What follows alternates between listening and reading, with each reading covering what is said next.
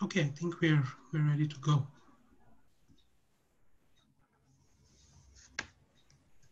Okay, um, well, thank you um, very much for joining us today. Um, I want to just give you a very brief introduction as to what we want to do and um, why we've sort of organized this. Now, I don't want to burden you with any more webinars that you're subjected to um, these days, but I thought, you know, we thought this one would be important because um, Trinity has now set up a legal observatory for COVID 19. And the focus we have is on human rights and COVID 19. And here is our idea, which is that when you think about human rights and COVID, you think about it as a bunch of people who are opposing the government for asking them to stay at home, and that's why they're exercising their human rights. But I think that's a very weird, bad way to think about how human rights may interact with COVID 19. In fact, the way we think about it is that if you think about human rights as negative liberties and positive rights, whereby you have liberties to um, to do a few things, such as the right to speech and the right to association, and you have positive rights, which is where the government needs to look after your right to life.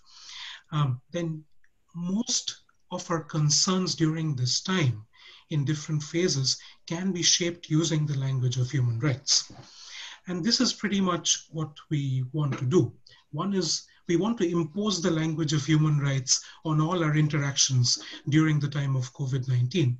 But what we will see from the speakers today is that it's fine to just call everything a human right, but it's not like that in practice. So the effectiveness or the contours of a right to a great extent are shaped by the legal system that you are operating in. And which is why um, our focus today is to first have um, uh, Dr. Donna Lyons, who's at Trinity, who will give you a little background on human rights instruments and how they apply to COVID-19.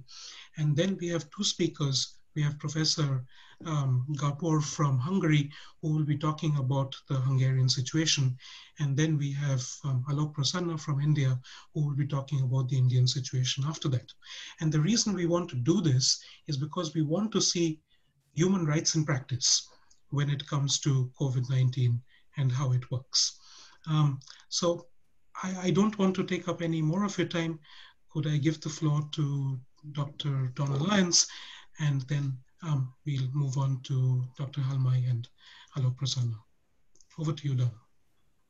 Thank you so much, Surya. Thanks for sharing. Um, also, thanks to Maeve and Ronan as well as, as Oren for organizing this, and of course to, to Gabor and Alok for participating. So I'm going to share my screen um, with you. I'm going to get my slides up um, and to all of the attendees, you're very welcome. And I'm looking forward to discussing this with you. So hopefully you can, you can see that now. I'm just going to maximize the slideshow. Hopefully this is working. Okay, so this is a first for me. Um, Great. I'm just waiting for this to maximize. Uh, Surya, could, can you see this as as in the slideshow function? Oh, there we go. Hopefully you can at this stage. Great stuff. Thank you. Okay.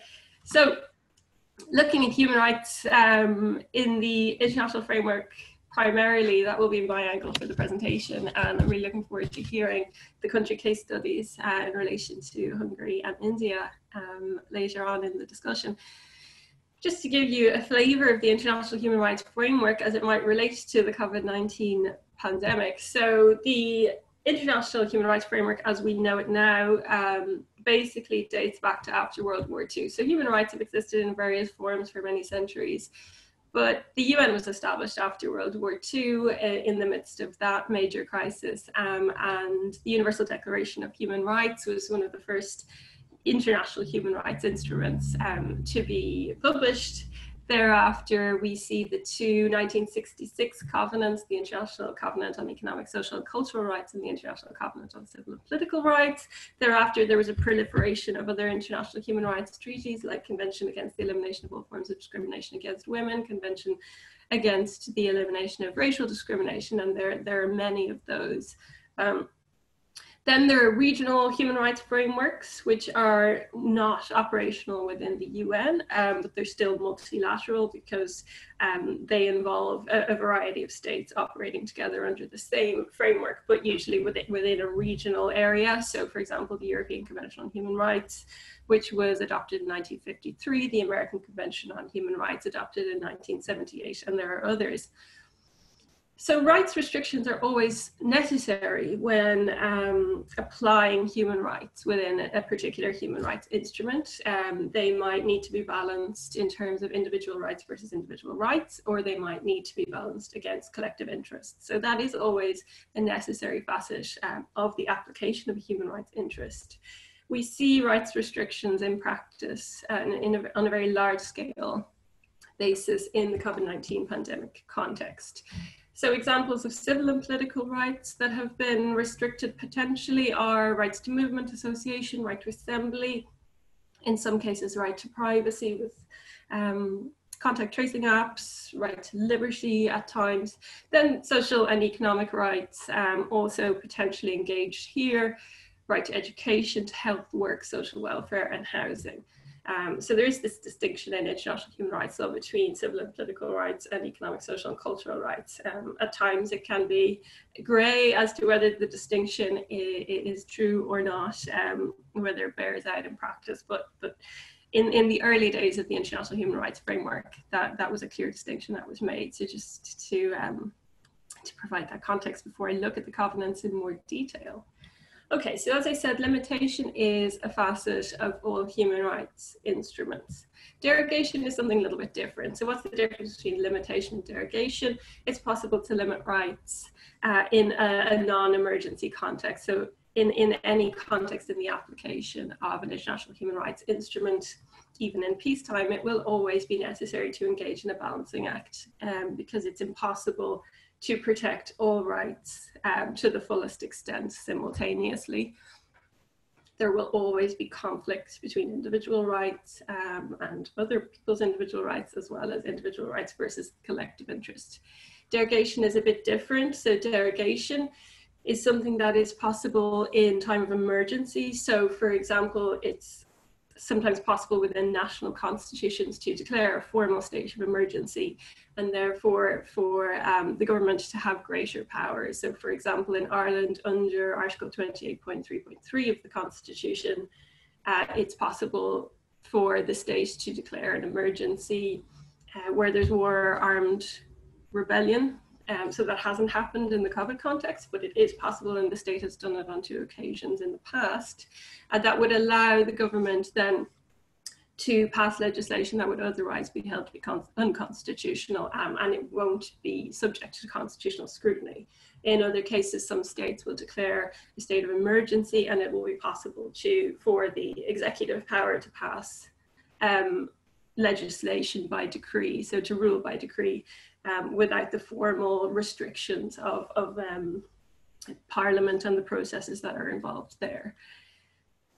Then there are regional derogations, so it's possible to derogate from some regional frameworks of international human rights. So Article 15 of the European Convention on Human Rights being an example of that, um, and 10 states have entered derogations to the European Convention on Human Rights. Uh, Article 27 of the American Convention on Human Rights is another example.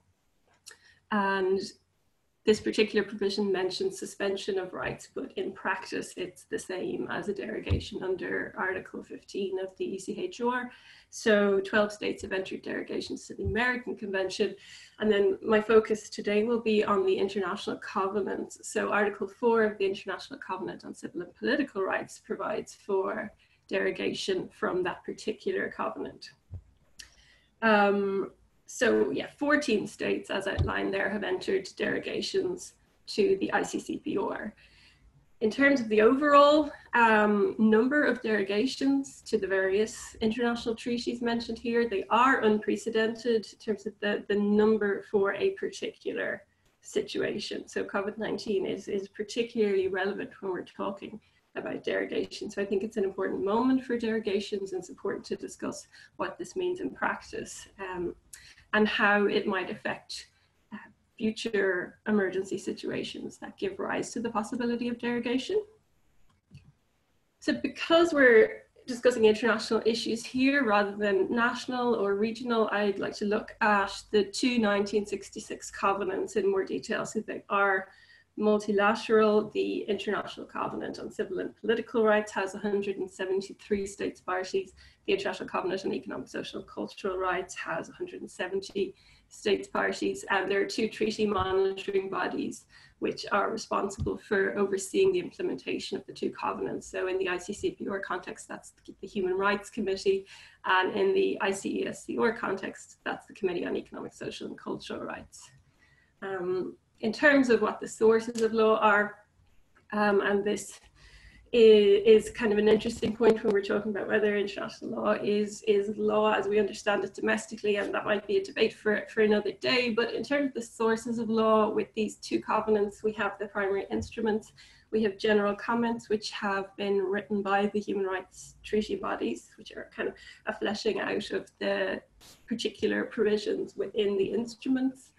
Um, there are individual communications on provisions within the, the covenant, and there are concluding observations, which are the result of um, the treaty body doing a periodic review of an individual state's implementation of the covenant. And the concluding observations document is the document which is drafted by the treaty body um, in recommending better implementation or further implementation of the covenant domestically. And then there's also quite a new process, which is the Universal Periodic Review process, is um, something that the Human Rights Council engages in with each state um, globally on a four yearly basis in determining the application of all of the states' international human rights obligations um, every four years. So that's a, that's a separate source of law. So a couple of examples then of where these sources of law come into play in the context of communicable diseases. So for example, in 2015, the Human Rights Council um, commenting on the situation in Liberia said that the state should take actions to lessen the economic and social effects which have been the outcome of the Ebola epidemic and commenting on Chad in 2009, the Committee on Economic, Social and Cultural Rights noted that the state should increase public spending on health and take measures to prevent and treat HIV, um, AIDS, pandemic, and other communicable diseases. So Obviously, the treaty bodies are interested in communicable diseases and the state's approach to these. Um, and it'll be interesting to, to discuss then to what extent can a state derogate from its obligations in order to tackle a health crisis. What are the remedies um, in the international human rights context? And again, the question of uh, whether international human rights law is law as we understand it domestically is it the same it's it's a little bit different because the remedies available um, are they, they are occasionally available to individuals in that individuals can take cases to the human rights treaty body where their state has ratified the relevant optional protocol. And the optional protocol to the ICCPR has 116 states parties but to the ICESCR only has 24 states parties. So, so the remedies for individuals um, are not necessarily as widely available, but what is available is for the treaty bodies to engage in this regular review process of the state's implementation of the treaty bodies, sorry, of the treaties. And um, this is maybe what you would call a form of, of soft law or law by nudge, whereby the state will be encouraged on a regular basis to implement fully the, the covenant or the convention, as the case may be. Um, so it is very different um, to regular domestic law in that we're talking about states um, holding obligations rather than individual individuals holding obligations, and the states won't be subject to criminal prosecution if they're found to be in violation. Um, it doesn't have international human rights law; it doesn't have the same type of enforcement mechanisms as domestic law. Uh, but it is there and it is still very influential in terms of um, states' behavior in response to the recommendations that are made by the treaty bodies. So it's, it's worth considering and discussing. Um, in terms of the two international covenants then, so the International Covenant on Civil and Political Rights is a 1966 document, came into effect in 1976 the types of rights that would be engaged within this covenant in the COVID 19 context um, there's a list there. but The primary ones we're talking about here really would be free movement, peaceful assembly, right to freely associate, so Articles 12, 21, and 22. It is possible to derogate from the ICCPR. So the so Article 4 of the Covenant notes that in time of public emergency which threatens the life of a nation and is officially pro proclaimed, states parties may take measures derogating from their obligations under the Covenant to the extent strictly required by the exigencies of the situation.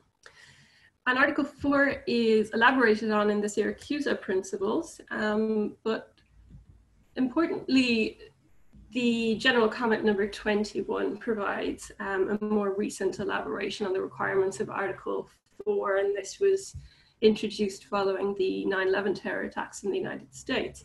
And some of the important principles that come out of this document, um, apart from a reiteration of what's required within the, the language of Article 4, is that where a derogation is entered, any measures that are taken by the state in order to pursue the legitimate aim um, that they are dealing with at that time, whatever the emergency is.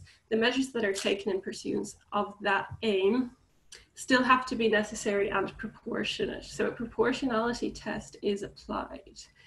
Um, and they still have to be non-discriminatory. Also, there are certain rights that are non-derogable, so certain rights can't be derogated from even if a formal um, notification of derogation is entered. So the rights to life, prohibition and torture, slavery, legality or retroactivity in the criminal law, right to recognition for the law, right to thought, conscience and religion, cannot be derogated from.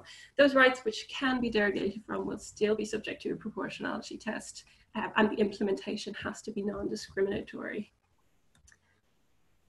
So it's interesting to look at whether uh, derogation has any advantages in practice, because if we were to look back at some of the primary rights here, most of these rights, um, particularly the ones that are that are derogable, so um, rights that would be subject to a proportionality test in an emergency context, even in time of peace, it is possible to limit those based on um, certain exceptions that are laid out in the wording of these particular articles. So um, usually there's, there's a provision for limitation within these articles in accordance with the law um, and in furtherance of, for example, national security, public order, public security, public health, and that's relevant in the COVID-19 context, um, or in furtherance of the protection of public morality or the rights or freedoms of others. So when we talk about that type of language in um, an individual provision of a covenant, the committee tends to use a proportionality test when looking at um, limit standard rights limitations in peacetime.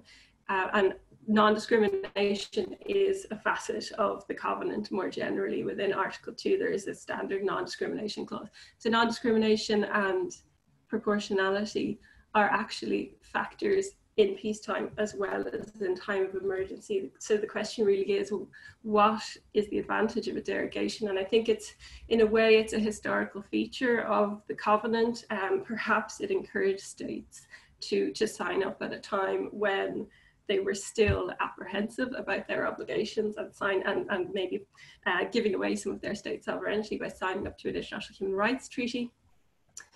Um, but but also I, am not sure it would have been clear to states at the time that a proportionality test would have been applied in a state of emergency. So an Article 4 derogation doesn't provide the state with total leeway um, to act in any way that it wishes, even in a time of emergency, will still be restricted by these primary requirements.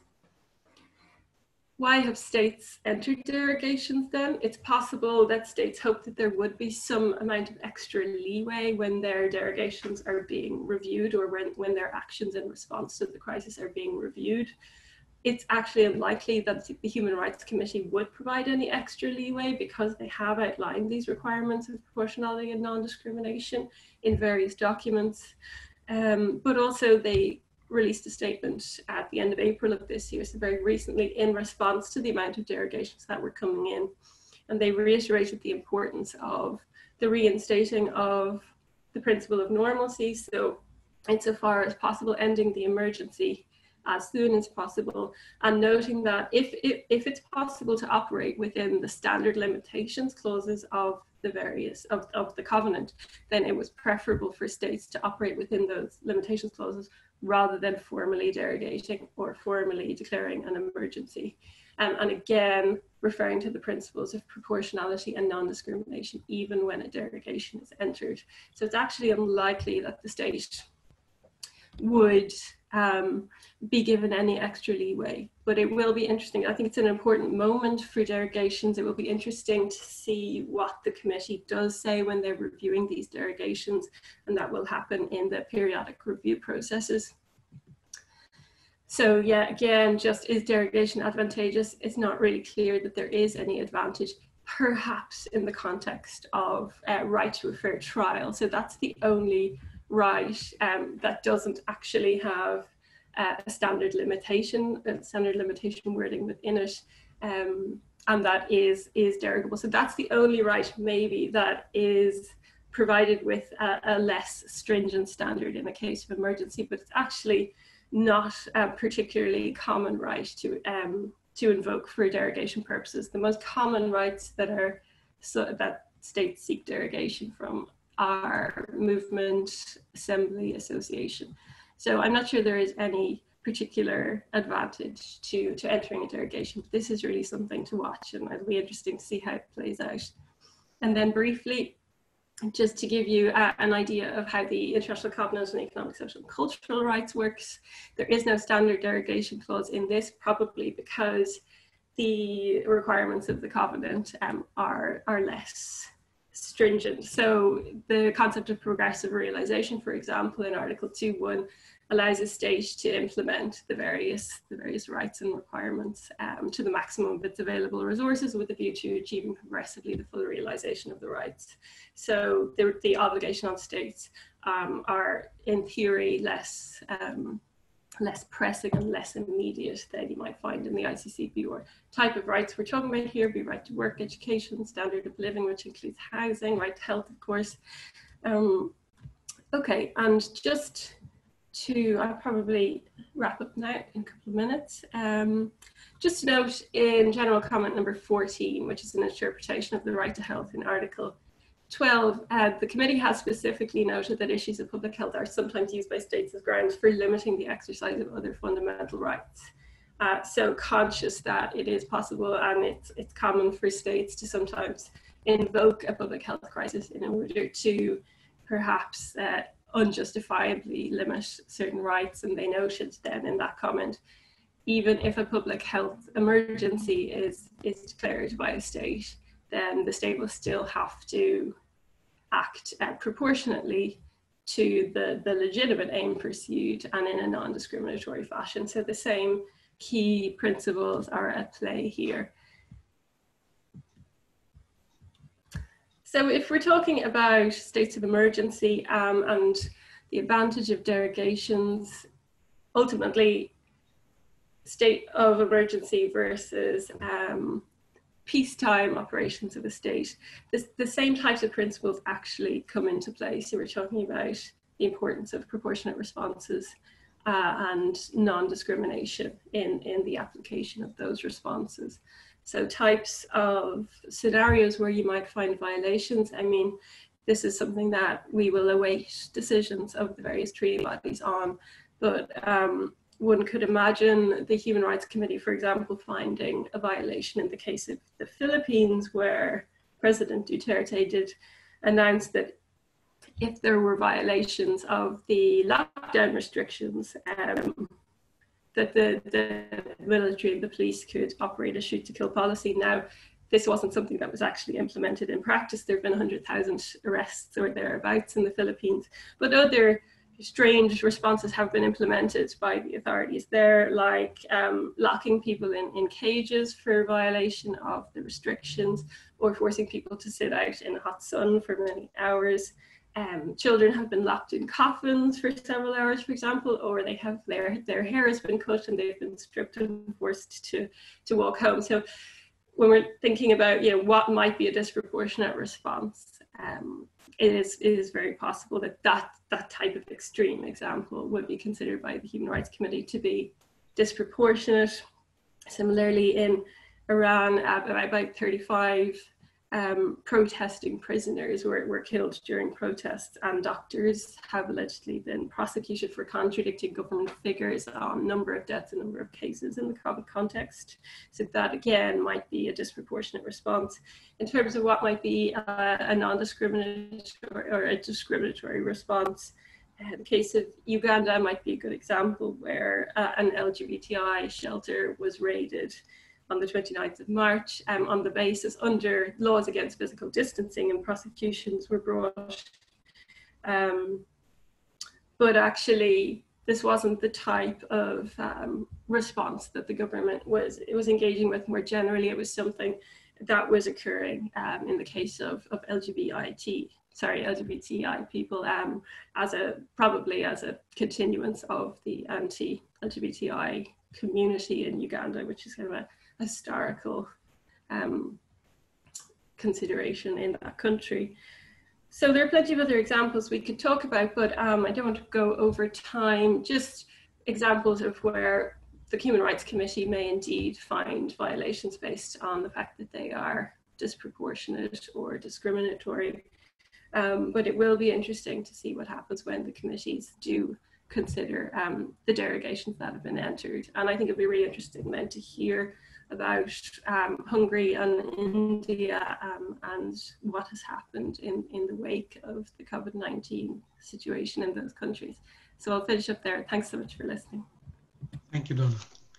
Um, it's, you know, I thought that was quite remarkable because when COVID 19 hit and just about every country passed an emergency legislation, and when people hear the word emergency, then the first thought that might come to your head is does it mean there's a derogation of human rights? And you know is it is it something special? And i mean i think i'm grateful to you to for clarifying to us that that the word derogation is not as glamorous as we might think it is that you know we still have to uh, make legislation and they'll be subject to the proportionality test as well. Um, so you know with that you know i want to hand it over to professor Halmai now who will talk to us about the Hungarian situation and the response to um, COVID-19. Thank you very much, and, and thank you very much for the kind invitation. Uh, let me start by a disclaimer uh, saying that I'm not an international human rights scholar. I mostly deal with comparative constitutional law, and as you will see, I will deal with with a very specific case, uh, uh, Hungary, which is on the one hand, a member of the European Union, which supposed to be a value community uh, respecting uh, rule of law, democracy, and first of all, fundamental rights. Uh, on the other hand, uh, Hungary in the last decade became a very proud illiberal member of this uh, uh, European Union. Whatever it means, uh, the, the government of Hungary is proudly announced that, that they aim at having an illiberal democracy uh, from 2010 onwards, and they enacted a, a, brand new constitution in 2011, which the prime minister Orban called as an illiberal constitution. So I'm emphasizing this because if we are talking about international uh, human rights uh, requirements uh, and standards uh, and derogation from, from them, uh, you, in most of the time you, you will find countries as as the mentioned countries, uh, Philippines, uh, Iran, or other countries, and including illiberal democracies within the EU, uh, whatever uh, strange phenomenon it is within the, the, the community of liberal democracies having someone who is, who is uh, uh, proudly illiberal. Going against the values. So in those countries, the governments usually do not care about derogations at all. Uh, they, they do not care about violating uh, uh, fundamental human rights uh, because they, they used to violate uh, rights uh, from, from the very beginning onwards. So in that respect, I do not think that in the case of Hungary, the, the, the standards of, of international human rights instrument is a very useful standards. Uh, the Hungarian government did not bother to, to make any derogation while introducing the, the emergency situation.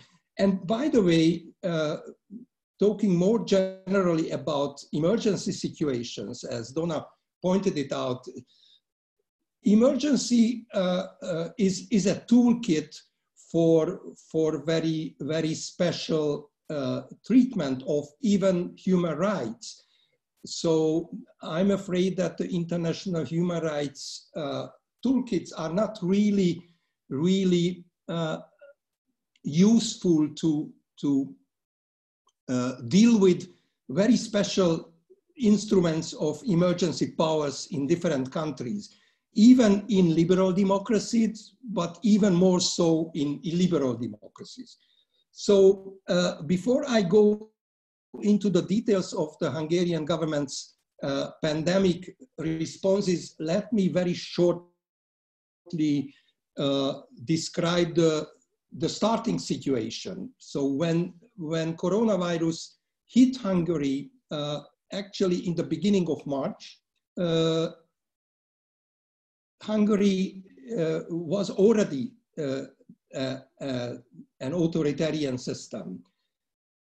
I do not go into the into the details of of of uh, defining illiberal democracy, which is, in my view, an oxymoron. If something is illiberal, it cannot be democracy. So I consider the Hungarian uh, constitution system as, as an, an, autocratic system. In the very beginning, with a so-called uh, electoral uh, uh, uh competitive element, uh, because the, the first Orban government in 2010 came to power uh, due to a democratic election. But the second and the third election of the same government in 2014 and 18 was due to some, some electoral frauds. Uh, the OSCE uh, monitoring body declared those two elections as not fair elections. So I do not even could say that Hungary is, is a competitive uh, uh, uh authoritarian system anymore. Uh, the outcome of an election is is very much certain, which is against any kind of democratic principles. Anyhow, so this was the, the very starting point when, when the crisis hit. Again, this kind of illiberalism meant, on the one hand, dismantling all the checks and balances of the majority power of the, of the government, uh, and on the other hand, also dismantling all the guarantees for fundamental rights. The Hungarian government started with, with dismantling uh, freedom of media altogether in the very beginning of, of the end of 2010. And ever since, there is no free media uh, in Hungary. They also started very early with dismantling uh, freedom of religion by deregistering about 300 uh, registered churches in 2011. So the starting point uh, has been that there, there were no uh, fundamental rights guaranteed and the institutional guaranteed were, guarantees were also dismantled by packing the constitutional court uh, very much uh, uh, dismantling the independence of the ordinary judiciary and so on. So when the, when the, the crisis started in, in early March, after a, a couple of uh, cases of coronavirus contention, the government already introduced an emergency power. Uh, the emergency power was introduced even violating the illiberal constitution of, of the system, but I do not go into these details. Uh, certainly these kind of uh, uh emergency power allowed the government to, to even get rid of the remaining checks and, and balances and dismantling uh, the remain, remainders of, of fundamental rights. I go uh, into those uh, details a little bit later. They also uh, used a, a, lot of power, emergency power, to discredit uh, not only local governments, but opposition parties in the, in, in, in the parliament. But probably what is even, even uh, more important, they introduced this uh, uh, emergency uh, situation without any limits.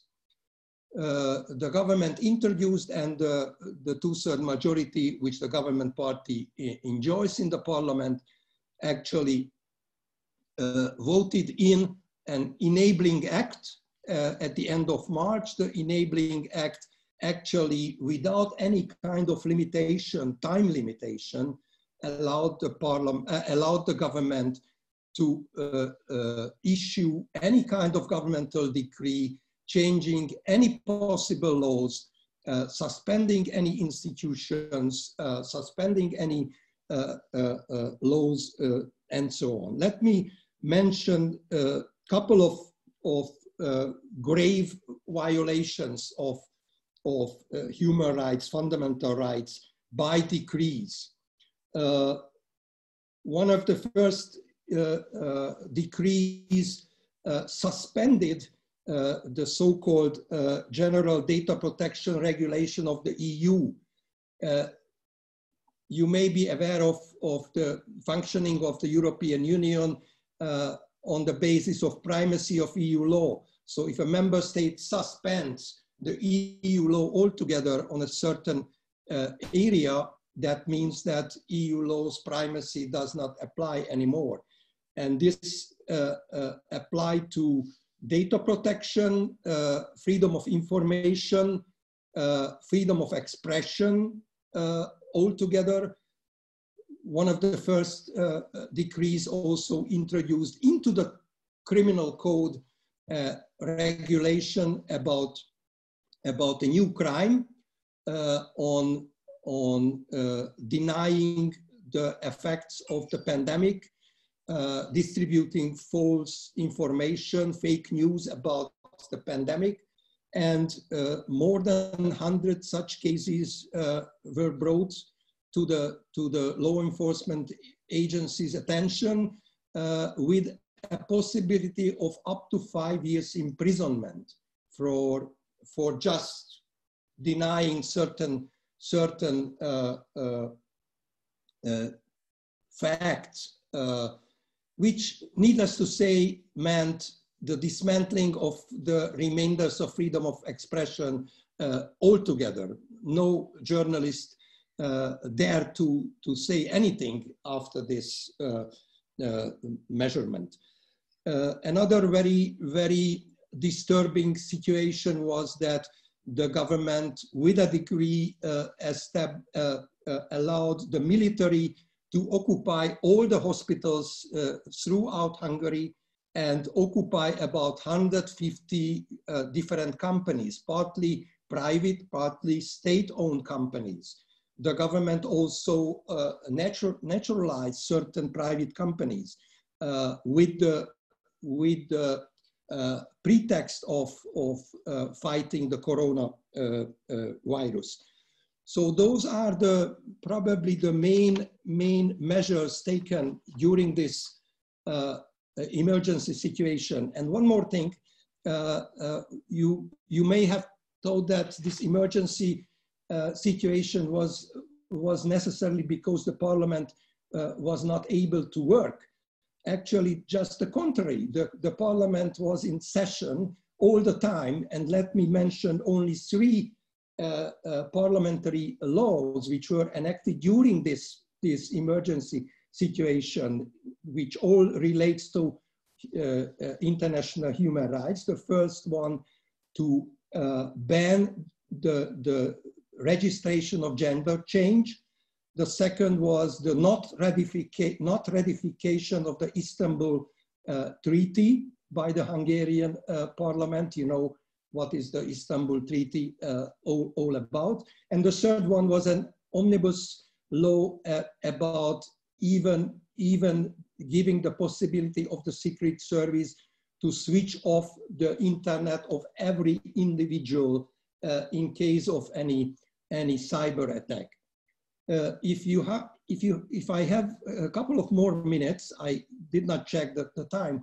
So on March the 26th, uh, the Hungarian government again proudly uh, declared that they will will end this emergency situation by the end of June. And for that reason, they introduced two new laws.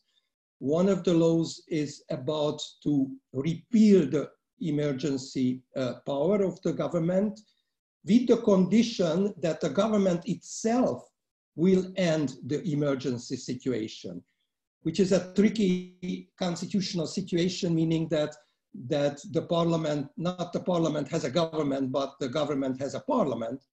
But anyhow, the most disturbing uh, issue is the other law, the, the bill uh, the government introduced, which was about 247 pages long. And this law, which actually, except some, some legal experts as myself, no one really uh, uh was able to, to even read. So this, uh, uh, again, omnibus uh, bill introduces a new kind of emergency. This is the so-called health emergency situation, which the government can introduce without the authorization of the parliament. So uh, while the Hungarian government is going out to the, to the international uh, audience, even asking some, some apologies for those criticizing the previous uh, emergency laws, saying that we get rid of all the emergencies so we are clean. But this new emergency law, which allows the government to, to introduce any kind of measures by degree without the authorization the, the specific and concrete authorization uh, of the parliament uh, means even, even a worse situation than we are, we are uh, in uh, during this, this uh, current emergency situation. So uh, let me finish by, by trying to, to characterize the, the development of the Hungarian Hungarian autocratic system throughout the 10 years and then after the, the, the pandemic. So if I would characterize the, the Hungarian state as an autocratic state, but very much uh, bound by, by legal, legal uh, uh, rules, especially by its own constitution, after the pandemic, we are in a situation uh, when even this legally bound autocratic system is not working anymore. This is a totally unbound system. And if you remember Carl Schmitt arguing uh, about the Weimar Republic being a legally, legally bound uh, autocratic uh, system, and from 1933 uh, onwards, after the Ermächtigungsgesetz uh, uh, for Hitler, this became a legally unbound situation. This is the, the current situation in Hungary. Thank you very much. Thanks so much, Gabor. It's uh, it's, it's uh, as, as, as you put it, the coronavirus was a godsend for Hungary, it seems, to consolidate its position and, and legitimize its flouting of European rules even further, as it were. Um, so, you know, and I think, you know, on that note, I'd like to pass it to Alok because I have a feeling he has something similar to say about the Indian situation, despite it not characterizing itself as an illiberal constitution. Uh, thanks, Surya, uh, and uh, thank you all for inviting me to this to speak at this particular uh, webinar. Uh, it's my pleasure. And when Surya first invited me to speak, I said, "Oh, so you'll be giving about three or four hours to talk about India." And he said, "No, you have 15, so wrap it up quickly."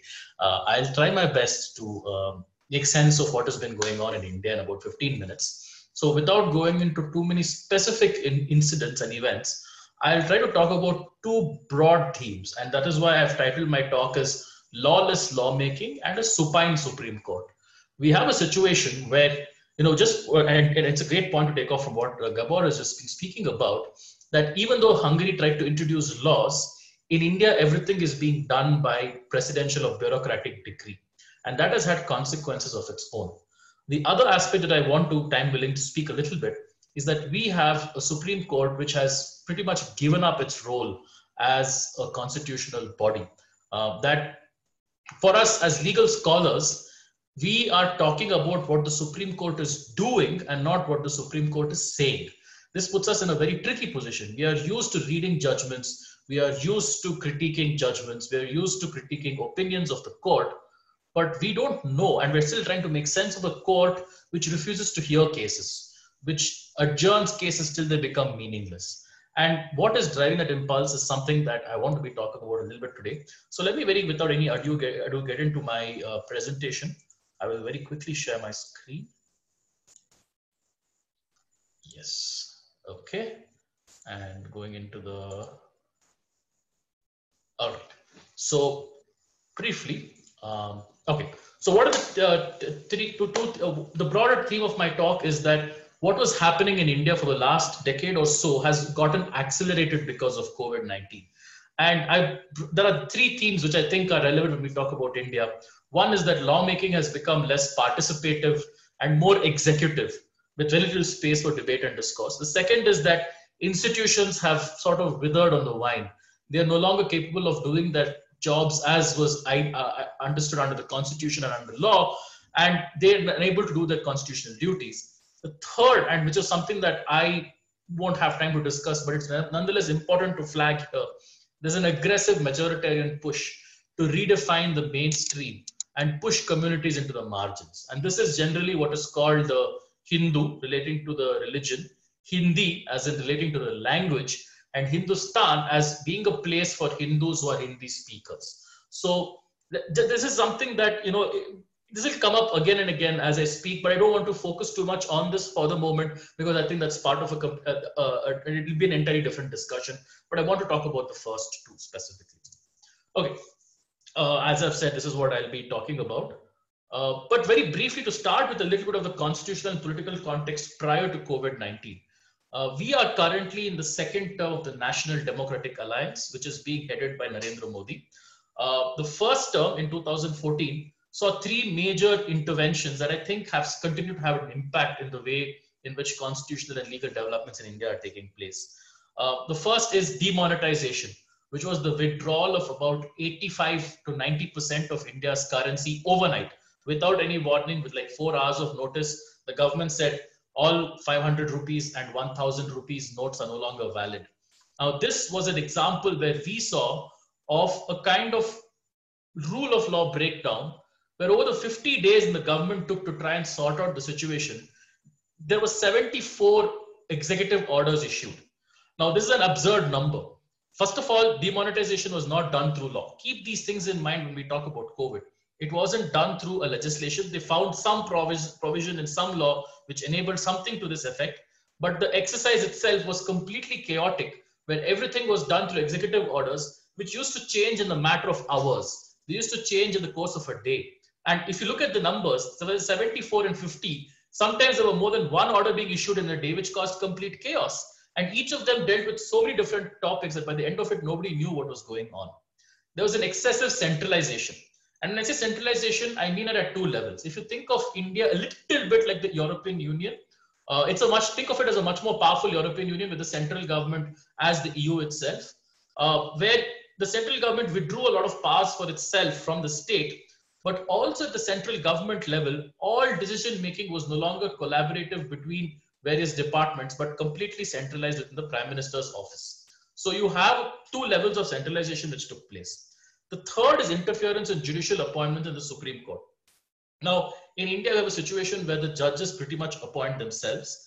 And that has meant that even though on paper the executive does not have a big say, it is in fact a very opaque, non-transparent system where nobody really knows why someone has become a judge. This has in fact made it easier for the government to say, we don't like this person, we don't like that person, we don't want them to be a judge, or we don't want this person to be a judge at this point of time. So you have seen, we have seen a much greater interference in judicial appointments.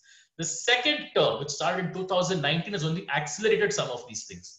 Uh, Kashmir's special status, India's only Muslim majority state, lost its special status. Kashmir was one of 10 states which had some kind of a special status. Kashmir lost its special status. The Babri Masjid dispute was decided in favor, I mean, it was a broadly communal dispute between Hindus and Muslims. It was decided in favor of Hindus by a judgment which cannot really be described as a judgment, more of like a settlement, you know, like between two unequal parties It's a settlement overseen by a judiciary.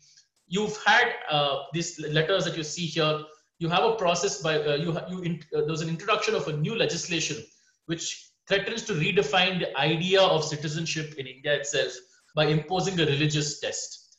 Uh, citizenship in India is not a constitutional uh, uh, definition; it's defined by law, and this law wanted to redefine citizenship to exclude Muslims from certain countries from even applying for citizenship uh, or rather to applying on a certain procedure for citizenship.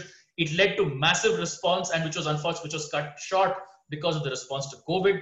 And as a result of, of civil society uh, protests against the, the CAA, which is the uh, Citizenship Amendment Act, you had riots, communal riots between Hindus and Muslims break out in the city of Delhi for the first time in more than 30 years. And very clearly, the government took the side of the Hindus in the riots, basically pinning, trying to pin the blame on Muslims and so on.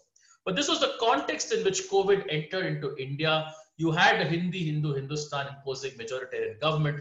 There is a disregard for constitutional norms and processes. There is an extreme centralization of power where bureaucrats decide and members of parliament implement. Uh, I think Gabor put it well that, you know, uh, instead of a, a parliament having a government, it is a government which has a parliament and you had uh, weakened constitutional institutions, especially the Supreme Court of India. Comes COVID uh, uh, uh, uh, hits India, the first few responses to completely ignore it and hope it goes away. The response happened sometime late in March, which is about one month too late for India. As a result of which we are, we have, I think, uh, the sixth or seventh most cases in the world. Deaths are fairly low because of the population profile being largely young. Uh, but this has it's been a complete messed up situation. I'll try and explain it a little bit more. Under our constitution, public health is the responsibility of states, whereas it's the duty of the center to look at uh, you know uh, the spread of epidemic diseases. Unfortunately, no, none of our laws actually allow for tackling a nationwide epidemic. In India, because of the size, any epidemic nationwide is pretty much a pandemic. But unfortunately, we don't have a legal framework which will allow us to do this. But instead of addressing this and going back to our example from demonetization, the government found a provision in a law which might possibly potentially help them and decided to run with it. Uh, in India, there is a word called jugaad, which is like making do. I mean, there's no equivalent in any other language. It's called making do. And this was an act of legal jugaad. You just pick something which sounds approximately right and run with it, even if it is not the best tool. So you use the National Disaster Management Act, which was actually enacted to fight natural disasters like earthquakes, landslides, floods, tsunamis, and so on, to deal with a nationwide pandemic. A provision of this law effectively was taken to try and run every single part of India from the central government as opposed to leaving it to the state governments to manage the situation although on paper there is supposed to be a national disaster management authority overseeing this and there's a national executive committee overseeing this in reality the entire exercise was run out of the prime minister's office and the ministry of home affairs a very influential minister of the present government runs the ministry of home affairs and that has taken over the decision making what has been the impact of this you've had again as i mentioned with the demonetization you had 94 orders guidelines addenda letters in 68 days This is legal chaos. This leads to the kinds of rights violations that you know it, it, you can't even imagine. Uh, one of the biggest tragedies has been that this has created such chaos and confusion that migrant workers have tried to walk hundreds of kilometers back home. Imagine someone trying to walk from Paris to Hungary, right? Uh, because there is no means for them to get back home, and the cities where they're living in have made no provisions to provide for migrant workers who are suddenly without jobs, without food, without shelter, because an overnight lockdown was imposed by the government. Uh, there has been no systematic consultative process.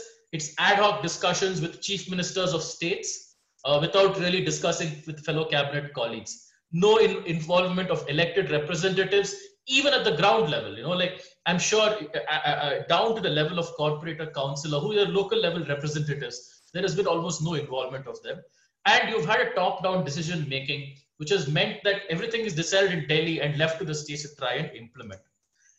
These are the consequences of this has been one of the largest scale human rights violations in this country's history. Uh, and this is it's not you've had instances where parts of the country have been under lockdown you've had instances where parts of the country have experienced human rights violations you've never had a situation where the country as a whole has had to undergo through this trauma i mentioned that COVID is not fully under control. I have mentioned that migrant workers, and this is the most heartbreaking thing that you will see. Imagine a ref- internal, we have had internal refugee crisis. That's the only way to describe this. Uh, it is something that the government is unable to handle. The government did not foresee, and the government has no clear idea how to respond. On the other hand, you've had two other unnecessarily bad outcomes. What is essentially a public health emergency has been treated as a law and order problem. One of the points that Donna sort of made was that you can't use a public public health to try and you know impose, make further rights violations. Unfortunately, that is exactly what has happened in India. The government has used the uh, it has treated this public health emergency as an uh, as like essentially a law and order problem, where the policeman on the street with the baton is the final, first and last mode of uh, implementation of this particular mechanism. We've also had a communalization of the discourse where Muslims are being blamed for quote unquote the spread of COVID. This has meant that there's a lack of trust in the government and responses are also being tailored on the angle of religion. Um, I don't have too much time to go to the Supreme Court, but let me try and quickly, briefly summarize what has happened. Uh, and if maybe there are questions, I can go into this in some detail. Even when rights violations have been brought to the court's notice, the court has adopted a don't ask, don't tell approach, which is that don't bring it to us, we won't even look at it. Uh, they have not looked at any issues of, uh, of migrant workers. What about relaxing something? This is a very, this is a huge con. So India has Supreme Court at the national level and high courts at the state level. High courts have been very active in trying to address some of the rights violations that have taken place in the respective states. But shockingly, the Supreme Court seems to have imagined that it can completely ignore what is happening in the country and move on as if nothing has happened. It's, it's barely functioning in the first place thanks to COVID. But we have a situation where the Supreme Court does not hear cases at all. We have, we have a Supreme Court in India which, uh, which first response is to try and dismiss a concern out of hand. Second response is to try and adjourn it and hope it goes away. And when really push comes to shove, maybe write a judgment which actually does something. Uh, this, this is a feature which has been uh, sort, of commented upon by a lot of people. I'll try and share some results at the end of this discussion. But we are in India, we're living through an emergency situation that is not quote unquote an emergency. Our constitution actually provides for three different kinds of emergency. And uh, as Gabor ended his, the end part of his speech to invoke Carl Schmitt, we are in an emergency situation which was not envisaged in the constitution. it, it is still a little bit bound in the sense that powers are being drawn from a law, but those powers are being ex extended and used in a manner which is way beyond the law to come to a point that Donna made right at the beginning, which is about how even any abrog- any derogation of rights have to be in the framework of a law. What we have is pure executive abrogation of rights. It is not in any manner by uh, through a law passed by Parliament, and it has ensured a large-scale deprivation of rights. This has also meant that remedies available against this breach have been very limited and it is because of the fault of these institutions they have been unable to respond or rather don't want to respond. And again, that's a completely long discussion. When they've responded, that's the point. When, whenever somebody close to the government has been affected, uh, you can see Arnab Goswami there. He's someone who's considered close to the government. When he's been affected, the courts have rushed in to defend. But if someone who's been opposed to the government, like Gautam Navlakha they have been very hands off and said, too bad, you have to go to jail. So this is the something which you know uh, tells us that there is something fundamentally wrong with the way our institutions are respond in situation. If I have to summarize it, it is a large-scale breakdown of rule of law and constitutional and the constitutional order in India has been pushed to the brink. And this is without counting the two cyclones and the locusts which we're already suffering with. So bringing that on that very happy note, I will uh, end this discussion and I will uh, wait for your response.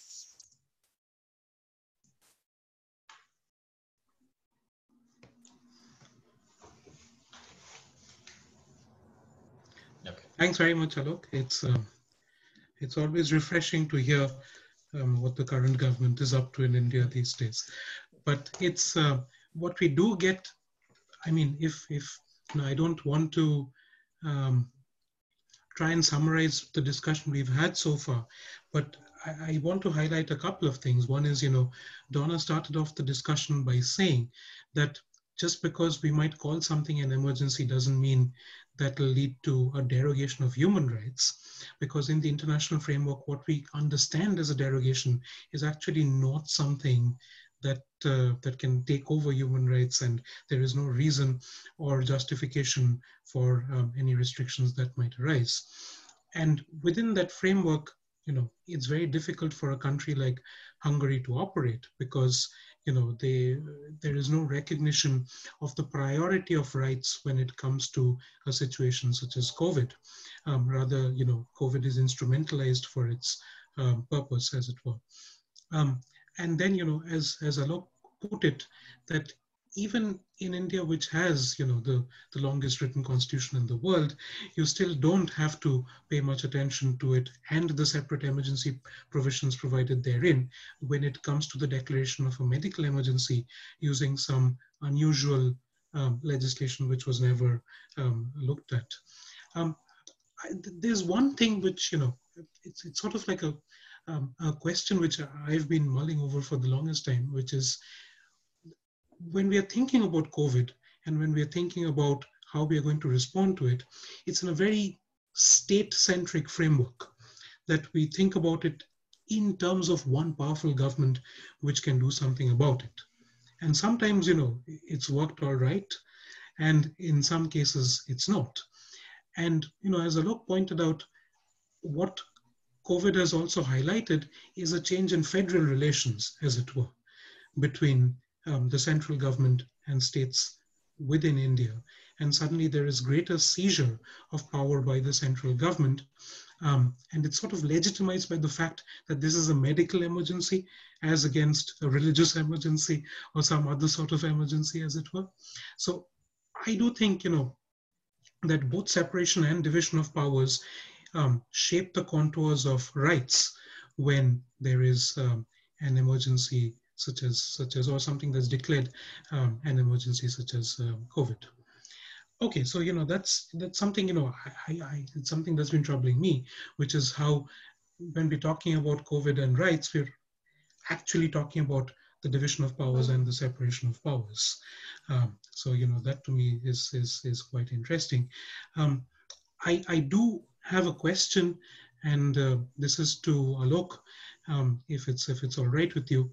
Um, it's from Rahul from the School of Psychology.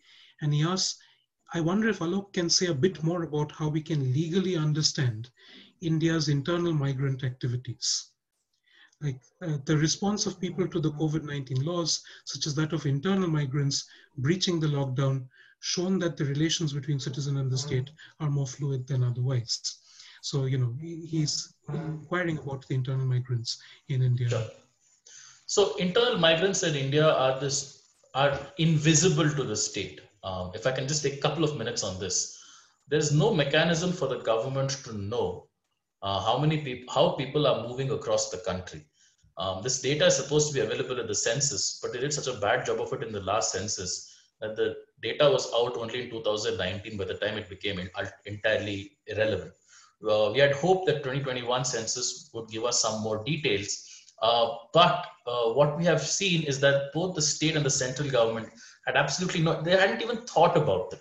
They had no idea as to how many internal migrants are there, why, why are they moving from one part to the other, and where they are. And today, just before this uh, webinar started, uh, I was reading an article where even local cops did not know that there were internal migrants living just around the corner uh, who had, and they had no idea that these informal settlements were around.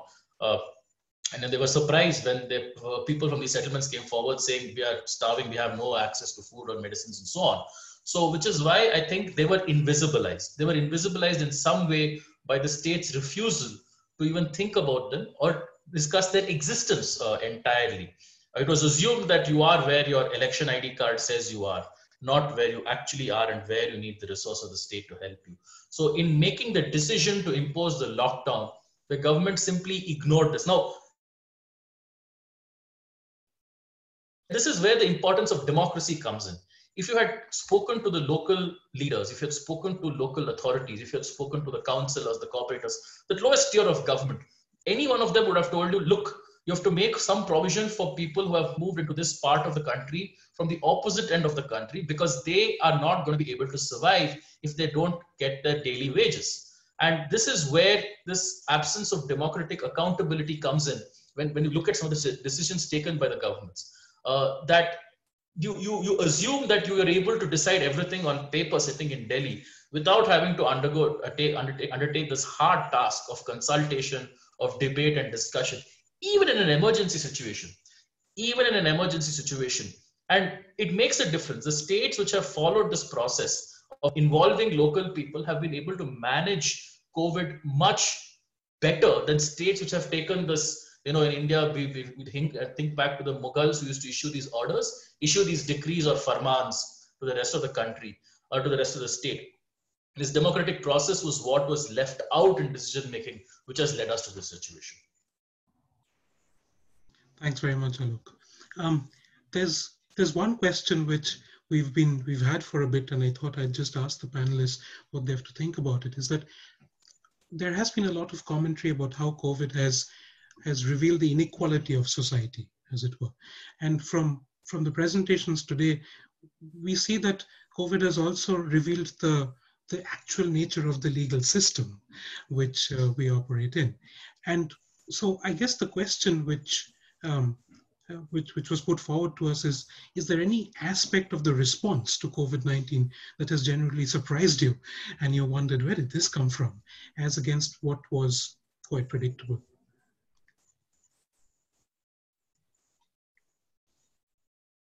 Ah, if, if Gabor or Alok, if uh, don't yeah, sure.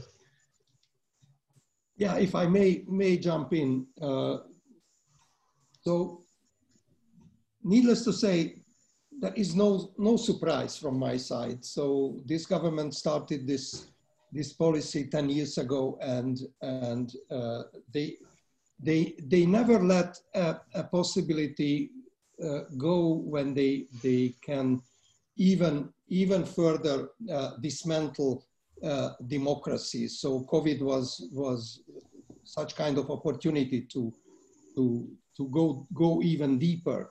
And regarding uh, equality, the the Hungarian uh, uh, system is is based on a kind of social Darwinism from the very beginning. Uh, Orban, even after the the, the coronavirus uh, breakout emphasized that uh, our society is based on work. So all, all those who are, who are uh, not able to, to, to deal with the, the problems, the government is not there to help. So they, not, they did not even bother to, to, to raising unemployment uh, uh, numbers. Uh, so equality certainly uh, uh, increased during the, the, the, virus. And of course, those who were, were worst off uh, were touched upon by the virus the most. And the government uh, certainly uh, did not, did not uh, do anything about that. The only thing they, they care about is the kind of of uh, middle class people. Uh, they, they even introduced some, some benefits for, for uh, larger families uh, feeding from, from demographic uh, kind of kind of disaster. So, but this is a very nationalistic approach. They always emphasized uh, that we we need to keep Hungary as as a as a, a, a, a society being being uh, uh, uh, consisted of of Hungarians. Uh, by the way, Hungary still have an emergency since 2015, a migration emergency, which was kept by the government in every half a year. Last time in early March, just after the COVID uh, entered into the country. So this is a kind of homogeneous, the perception of a homogeneous nationalist society which the governments build up and not, not uh, uh, being care of any of those who are touched upon by the, by the crisis. And just to add to that, if I may take half a minute, uh, I think again the reaction of the government. Uh, uh I don't think surprised so uh, so much, but I think the scale of the problem was a was a surprise. And I say scale of the problem, I mean the scale of the need to take care of migrant workers. And I think you know I, I've lived in Bangalore long enough, and I thought that I knew approximate demography of the city. Uh, the numbers that we are seeing, the kind of difficulties that people are undergoing, has completely shocked me in terms of its extent. So in, in, in terms of, I think, uh, the, how the response of the government went. It was it was definitely going to fail, but I guess the magnitude of the failure was what has surprised us, especially in terms of how brutally affected the weakest and the most vulnerable part of our population have been. Thanks, Alok. Um, sorry, Donna, please, please go ahead. Sorry to interrupt you there. Yeah, I think that's a really good question, actually. Um, so thanks for asking that. I think it's it's very important in that some some of the responses are actually revealing in terms of the historical patterns that were already there. So it, I, I would agree with the other speakers. I wasn't terribly surprised when looking at the various responses of government. So as Gabor was saying, many of the, the very obviously disproportionate responses are by states that are derogating, um, that have historical patterns of human rights abuses anyway. And then there are situations which uh, get a bit of press, like for example in Croatia, um, you might have seen recently 30 asylum seekers were crossing the border from Bosnia Herzegovina into Croatia, uh, and the, the police allegedly spray painted their heads with crosses and told them this would cure you from coronavirus, and they were beaten. Um, and driven back to the border. Um, and this got press as a kind of a COVID 19 response, but in fact, when you look into it in more detail, these types of human rights abuses at the border between Bosnia Herzegovina and Croatia are happening all the time. So, in fact, it's just a perpetuation um, of a, a, form of discrimination that's happening anyway, and it's, uh, it's being reported in the context of COVID 19. Um, similarly, when we look at responses in, in Brazil, the UK, the US, where you know it might be said that the economy is being prioritized over over health, um, the health of the community. These were patterns that were taking place uh, before any of this hit, um, and as yeah, as Gabor was saying, places like Iran, the Philippines, Uganda, they had historical patterns of abuses, and so you know it's interesting to see they're not even derogating from from the international covenant. Um, so I wasn't terribly surprised, but um, certainly, as Alok was saying, so, so sometimes it can be surprised by the scale of the problem rather than the emergence of the problem. Um, well, thank you very much, Donna, and I believe you know that's all the time we have today for the questions that we've received. Um, and you know, I just want to thank all the panelists for taking the time out and coming and discussing this issue with us today. Um, I do hope um, you know we will continue this discussion on human rights and COVID. Hopefully not indefinitely, but for some time to come. And um, well, you know, I think a good way to start off the discussion is that let's think twice before we call something an emergency and do things in that light. Um, I do think that's that's some that's a take-home message for me at least. But thank you very much to the panelists, and I hope to see you soon. Thank you. Thank you. Everyone. Thank you. Thank you. It was a pleasure. Bye.